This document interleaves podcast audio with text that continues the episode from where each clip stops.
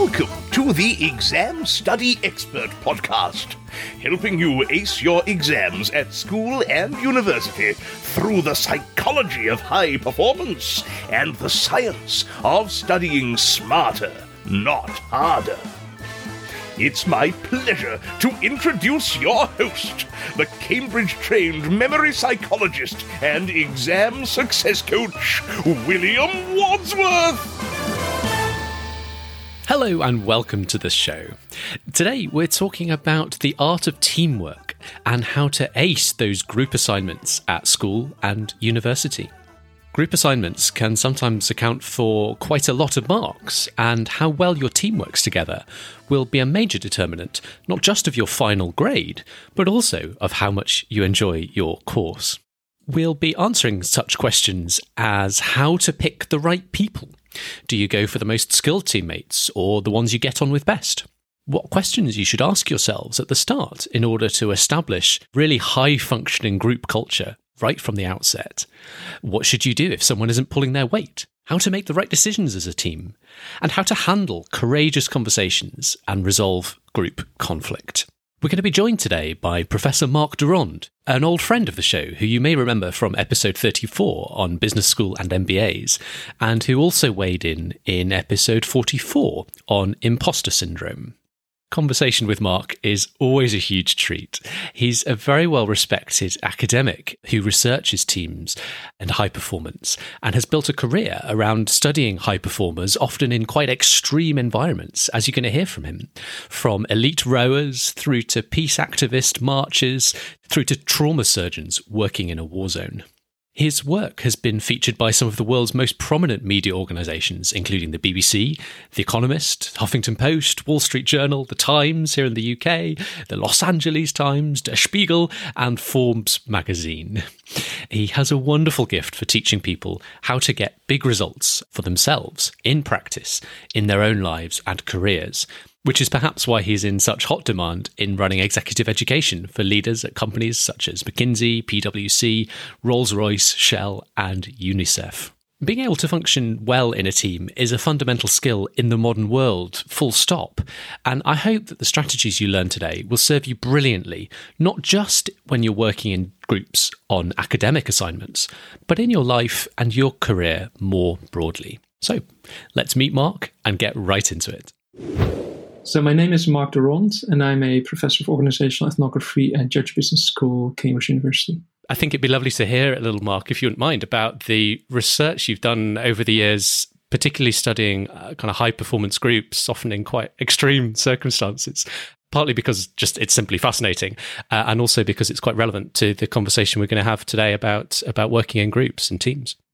Thank you. Um, I've been quite lucky to have been allowed really to to venture out and study study people the old-fashioned way by living with them full time, often in quite unusual circumstances. And this all began in 2006, and I was allowed to spend initially a year with the Cambridge rowers as they prepared to select a crew to race against Oxford in the boat race, which is all they effectively care about, um, which is to win that race. Um, that became two years, and I then went on to try and find the most extreme scenario I could think of, which was the war, which is an ongoing in Afghanistan. And after about um, 16 months of negotiating, was allowed to go out to Camp Bastion in, in Afghanistan, Helmand province, um, and spend a tour of duty in a field hospital with military surgeons.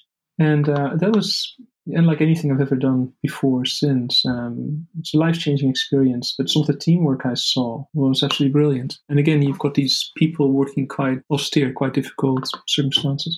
After Afghanistan, I decided to do something difficult myself. So rather than just watching people do difficult things, I decided wouldn't it be interesting to, to, to row the Amazon? It wasn't actually my idea, it was the idea of a friend of mine I'd rowed with.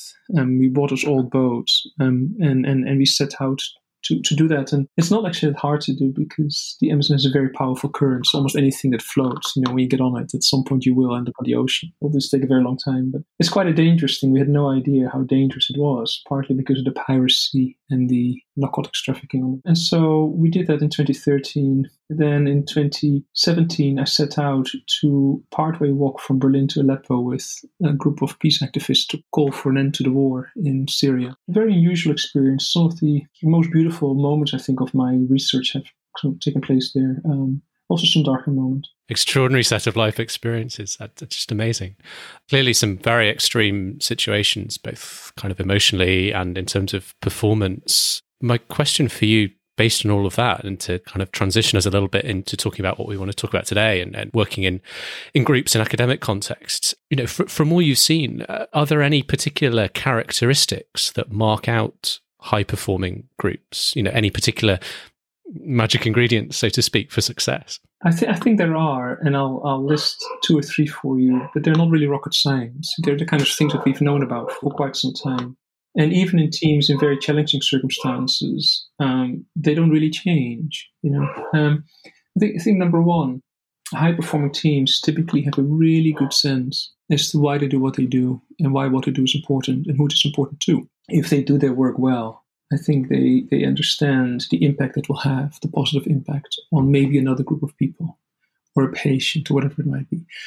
So the sense of purpose is crystal clear which then also allows them at the end of the day to have a much better sense of progress than you would have if you don't have that sense of purpose. You know, and it's, it's it may sound surprising, but if you look at even fairly recent research, what you'll find is you know just that many organizations that should know what they are about often don't. You know, it's it's it's one of those things that's very easy to talk about, but actually quite difficult to get right. And so that's number one. It's a shared sense of purpose that divides both into the team purpose. You know, we know exactly collectively what we're here to do, but also an individual one. So I actually, as part of a team, I, I share purposes with the team. I, I also have my own reasons for being here, but it needs to be front of mind all the time. So that's number one. number two, I think teams that are effective tend to be teams that are psychologically very safe. What I mean by that is these are teams whereby people don't hesitate to question things they don't understand. Mm-hmm. You know, they don't hesitate to push back on maybe requests or decisions that they fundamentally disagree with.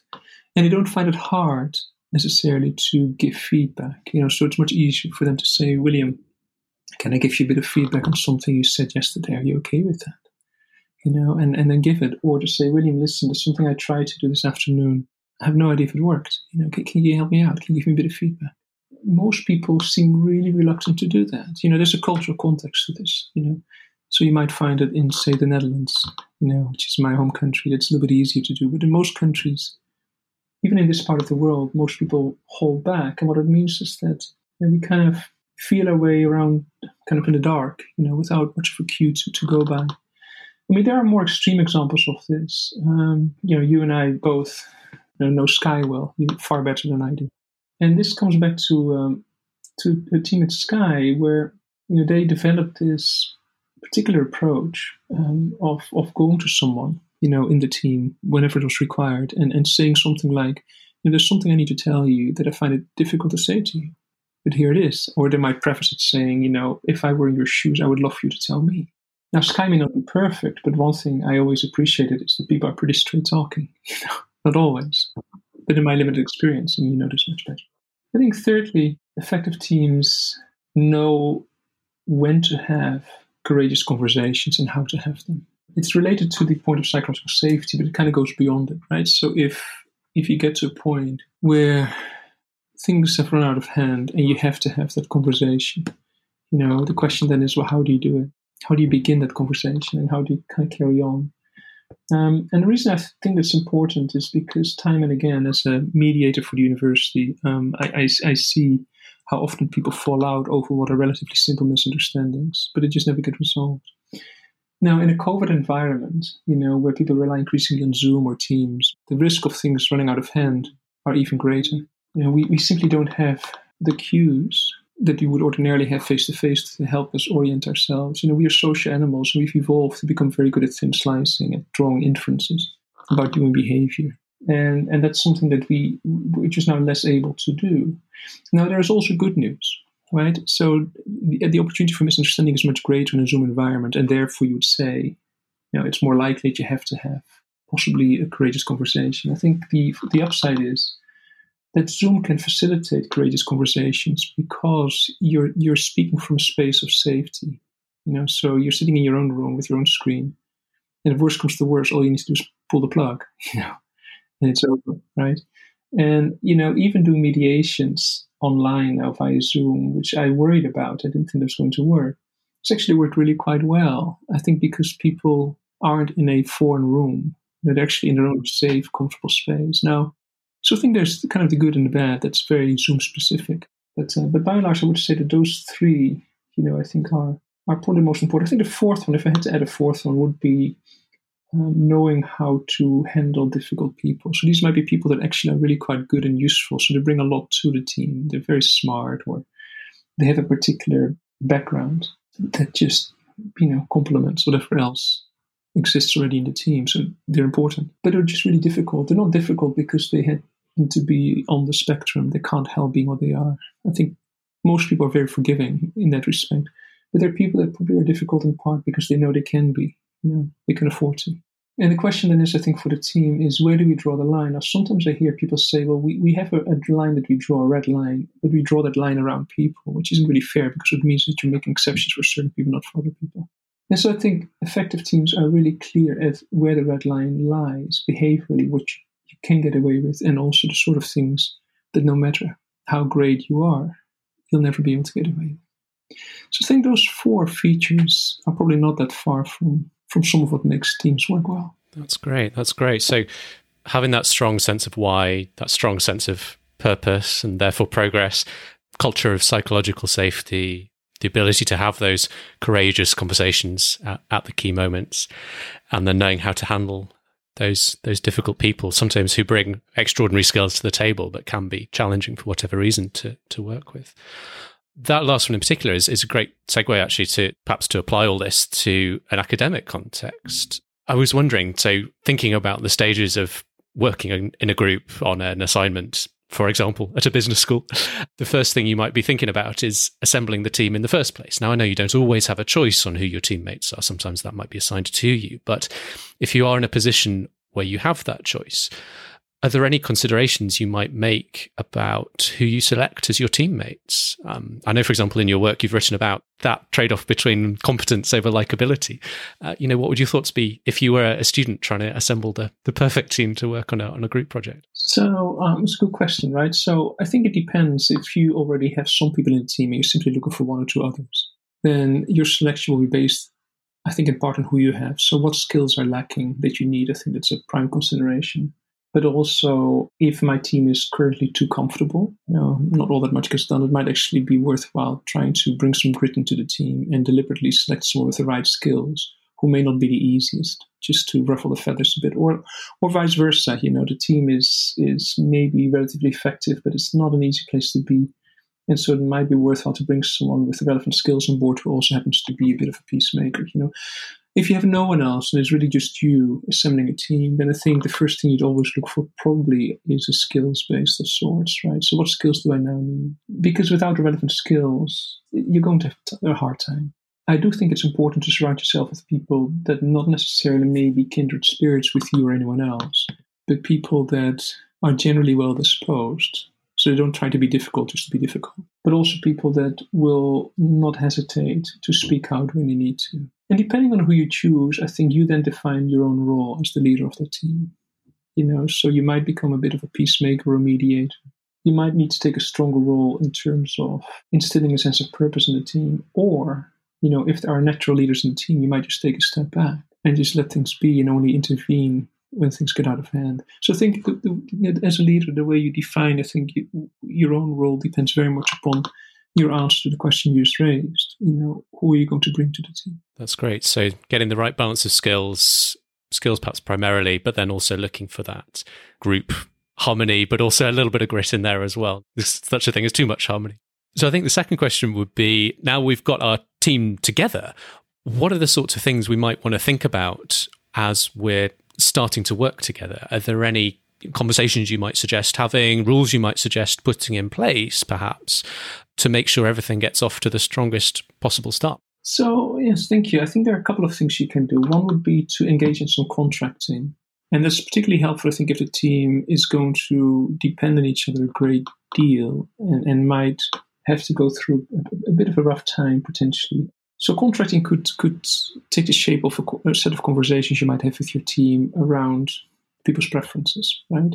So it's a really nice exercise developed by a couple of colleagues at IMD in Lausanne, Switzerland. Effectively, what the exercise asks you to do is to just sit together in a room or a virtual room and someone takes the lead and starts asking a series of questions and all the questions start the same way which is in your world right so in your world william um, what makes for a good first impression and someone else will answer and you'll give your own answer to it.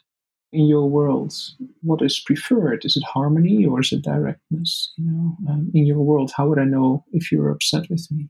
In your world how do people feel about hugging? Or what distance, physical distance is appropriate, you know.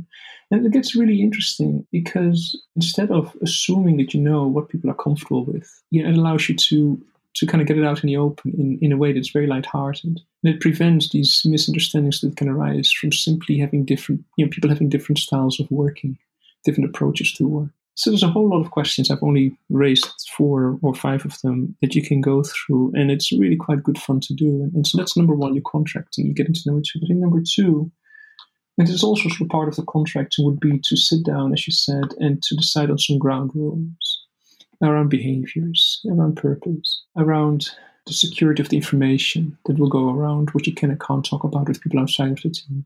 I think that's very helpful. And I think the third conversation, of course, will be the one on purpose. You know, are we all clear on what's expected? You may well be surprised that not everyone is clear.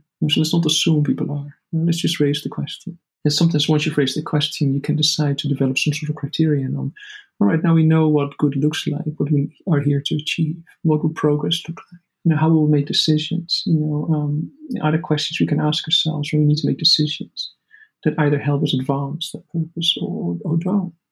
And sometimes you find that you may need to revisit these these conversations, you know, from time to time, as opposed to having a conversation once. But I think you'll feel when the need is right, you may need to have. Yeah, I think that's probably important. And also, I think as part of the contracting, and something we haven't really talked about yet, um, it's people understanding what is expected of them, not as a team, but of them as individuals, work-wise, for example. You know, so who really is responsible for what part of what we're about to do? Because that I think prevents any gaps from arising. So you thought someone was responsible, it wasn't done because the person had no idea that she or he was responsible for doing so. It prevents overlap. And in a way, it helps people accountable because everyone knows what it is that you possibly have volunteered to be responsible for doing by a certain deadline. And, and so to have real clarity, not only around purpose, but around what everyone is here to do, can be very valuable. I think that's great. I, I really like the idea of, of the contracting, uh, you know, almost creating the user manual of how you'll work and how you're supposed to work together as a team, what you're responsible for, how to get the best out of each other, setting those ground rules for, for how the team operates, uh, and then being really, really clear on, on purpose. I think that last one in particular was the one we maybe did best. I remember in my biggest experience of working as a group in academia in my final term project at the Judge Business School. And we'd all just taken our exams, uh, the three of us that were on the team, and we thought we'd perhaps done medium well, but we were all extremely driven to come out of university with a with a first class degree, and so we felt that the best way to do that now was absolutely knock our final project out of the park because that was the only thing we had left to score marks on. So we were all incredibly driven towards that goal, and we all knew each other was very driven towards that goal. And so I think we were one of the reasons we worked very well together as a group was that clarity of what we were all aiming for and what we were all trying to help each other achieve. We ended up doing pretty well. We we, we came out with the, the award, I think, for, for the top to the project that year, which definitely exceeded our expectations uh, for what we were going for. But uh, you know, I think that was that was one of the uh, contributing factors that that clarity of drive and purpose. One of my kind of strongest memories from working in that group was often around the big decisions: should we go this way or should we go that way? And we'd often have very, very long conversations trying to thrash out the right answer or the best answer. Do you have any pointers for, for a process, perhaps, to help make those judgment calls? First is to recognize that difference of opinion is often a good thing because it, it forces people to think really carefully about the ups and downs of different options on the table. You know, if there are no options on the table, if there is no difference of opinion, then I think a team is at far greater risk of going wrong. And this, of course, ties in with a recurring observation, research-wise, that diversity in teams matters a great deal. You know, it, it doesn't make teams more comfortable, but it almost always allows for as good, if not better, decision making. I think once that's done, I think it's just a matter of trying to open up a discussion where people are very clear about not only what they prefer option wise, but why. And so, what it allows you to do is to maybe smoke out some of the assumptions people make that underlie the options that they feel particularly strongly about. And then you can test those assumptions. So that I think, you know, that, that open conversation, that, that will be somewhat time consuming. It may not at times feel like the easiest thing to do. But at the end, I think the, the road you go down, I think will will prove to be the right one. And so let's take it a step further. So, if the group has got itself into a state of what we might describe as, as conflict, talk us through some of your thoughts on on what the group does next. You know, things have things have fallen apart. Maybe there's some bad feeling around the table. How can you move forward? I mean, if if it's very bad, I would say get someone to help facilitate the conversation for you, to take this thing out, and also to protect the process that you're engaging in it's not all that bad, but you need to have just a heart to heart conversation. I think you can handle it without someone present. But I think by and large, it would not be a bad thing to start by articulating for yourself and other people in the group what you would like to achieve at the end of that conversation. Because I think what you'll find is most often people want sort of the same thing, just to get on with life, get on with work. I think then it might be helpful to have a conversation around what people individually think the real issue is. What's the challenge here? What's the problem? What's just not what's not working? And once that's done, I think you have a different type of conversation, which is likely to be the most difficult to have, but has to be had, which is the conversation not around the technicalities of what's been going on, but a conversation around how things not going well has impacted on the people in the group. So Some people might feel disproportionately guilty, responsible, for example, or scapegoated, or whatever it might be. And so it gives people a chance to say, well, when you said that, I felt absolutely horrible. Did you have any idea as to the impact that had on me? You know? And that's a difficult conversation to have. But what you're trying to do is you're trying to take a sting out of out of the problem. You know, most problems become hairy uh, because because of the emotion that's wrapped up inside it, as opposed to the technical part of it. So once you've done that and you've kind of launched the boil, you can think of solutions. So what could we do going forward? You know, making sure this doesn't happen again. And finally, a really nice way of ending ending this conversation would simply be to go around and say, you know, take turns, say, here's what I will commit to doing going forward, or not doing going forward.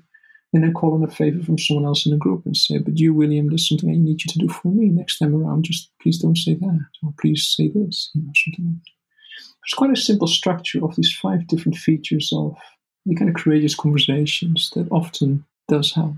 That makes a lot of sense. I'm wondering if, given the topics we've been talking through, there are any particular, particularly striking examples of either good performance or strikingly problematic performance. I don't really mind. I think most groups tend to work reasonably well. When they don't work well, it's often either because they disagree on what needs to be done. So they might have been given a project like you were to judge, and the project is not well scoped. And so one of the first things you need to do is to rescope that project because often the client wants a lot more than you could possibly deliver. And that's a point at which teams can become or can feel quite fragile.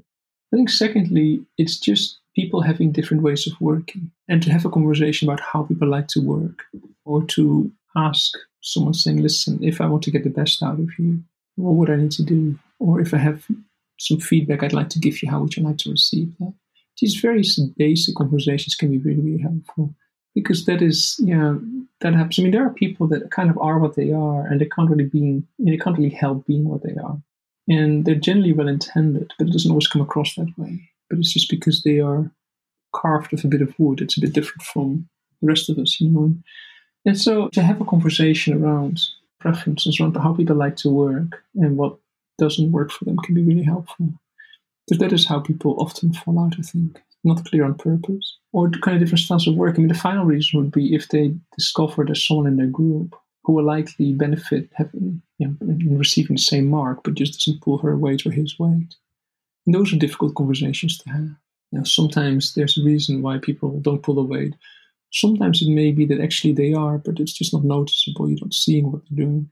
Um, sometimes people can be converted if they don't pull their weight, um, and sometimes it's a lost cause, you know, and you can't really cut them loose. And that is just sort of heartbreaking for the team, but that's kind of life. That sometimes happens.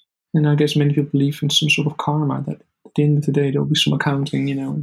Well, look, thanks, Mark. That makes a lot of sense. And, you know, I really wish, honestly, in, in hindsight, I'd known half of the things we've just discussed over the past 20 minutes or so back when I was starting my group project. So I hope today we've been able to help a number of people who are starting out on group projects of their own uh, and really help get things off to a, a, great start and navigate any challenges as they come up. So, so thank you for such wonderful insights. If anyone's wanting to find out more about any of the topics we've discussed, I know you have a number of published works and otherwise. Is, is there any way you'd suggest they go in terms of further reading?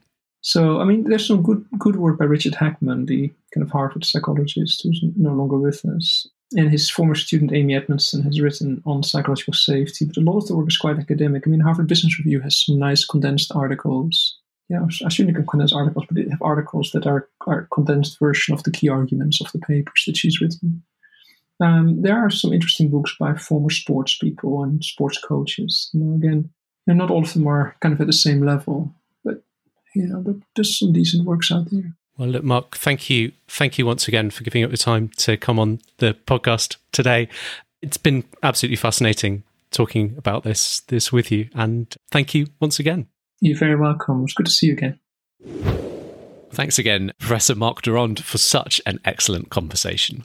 If you're interested in reading more about Mark's work, I would make two primary recommendations. For more on teamwork in the world of elite sport, see his book on the Cambridge boat race crew, The Last Amateurs, which honestly is an utterly gripping read, as well as having some very interesting insights, especially if you're interested in high performance in the world of sport. This recommendation is for over 18s due to language choices in the book. For a more prescriptive guide to working in teams, Mark's guidebook is called There is an I in Team. And it's full of very sharp and very insightful, perhaps non obvious observations. Some really great advice for building and working in very high functioning groups and teams. You can find links to both of those books in the show notes. And with that, thanks again for listening today. I really hope you enjoyed this conversation as much as I did. I will look forward to seeing you again next week. In the meantime, wishing you every success in your studies. If you've got exams coming up, you can now get all of William's favourite tips and tricks to save you time and get you higher grades, all in one handy cheat sheet. Grab your copy at examstudyexpert.com slash free tips. Thanks again for listening, and see you soon.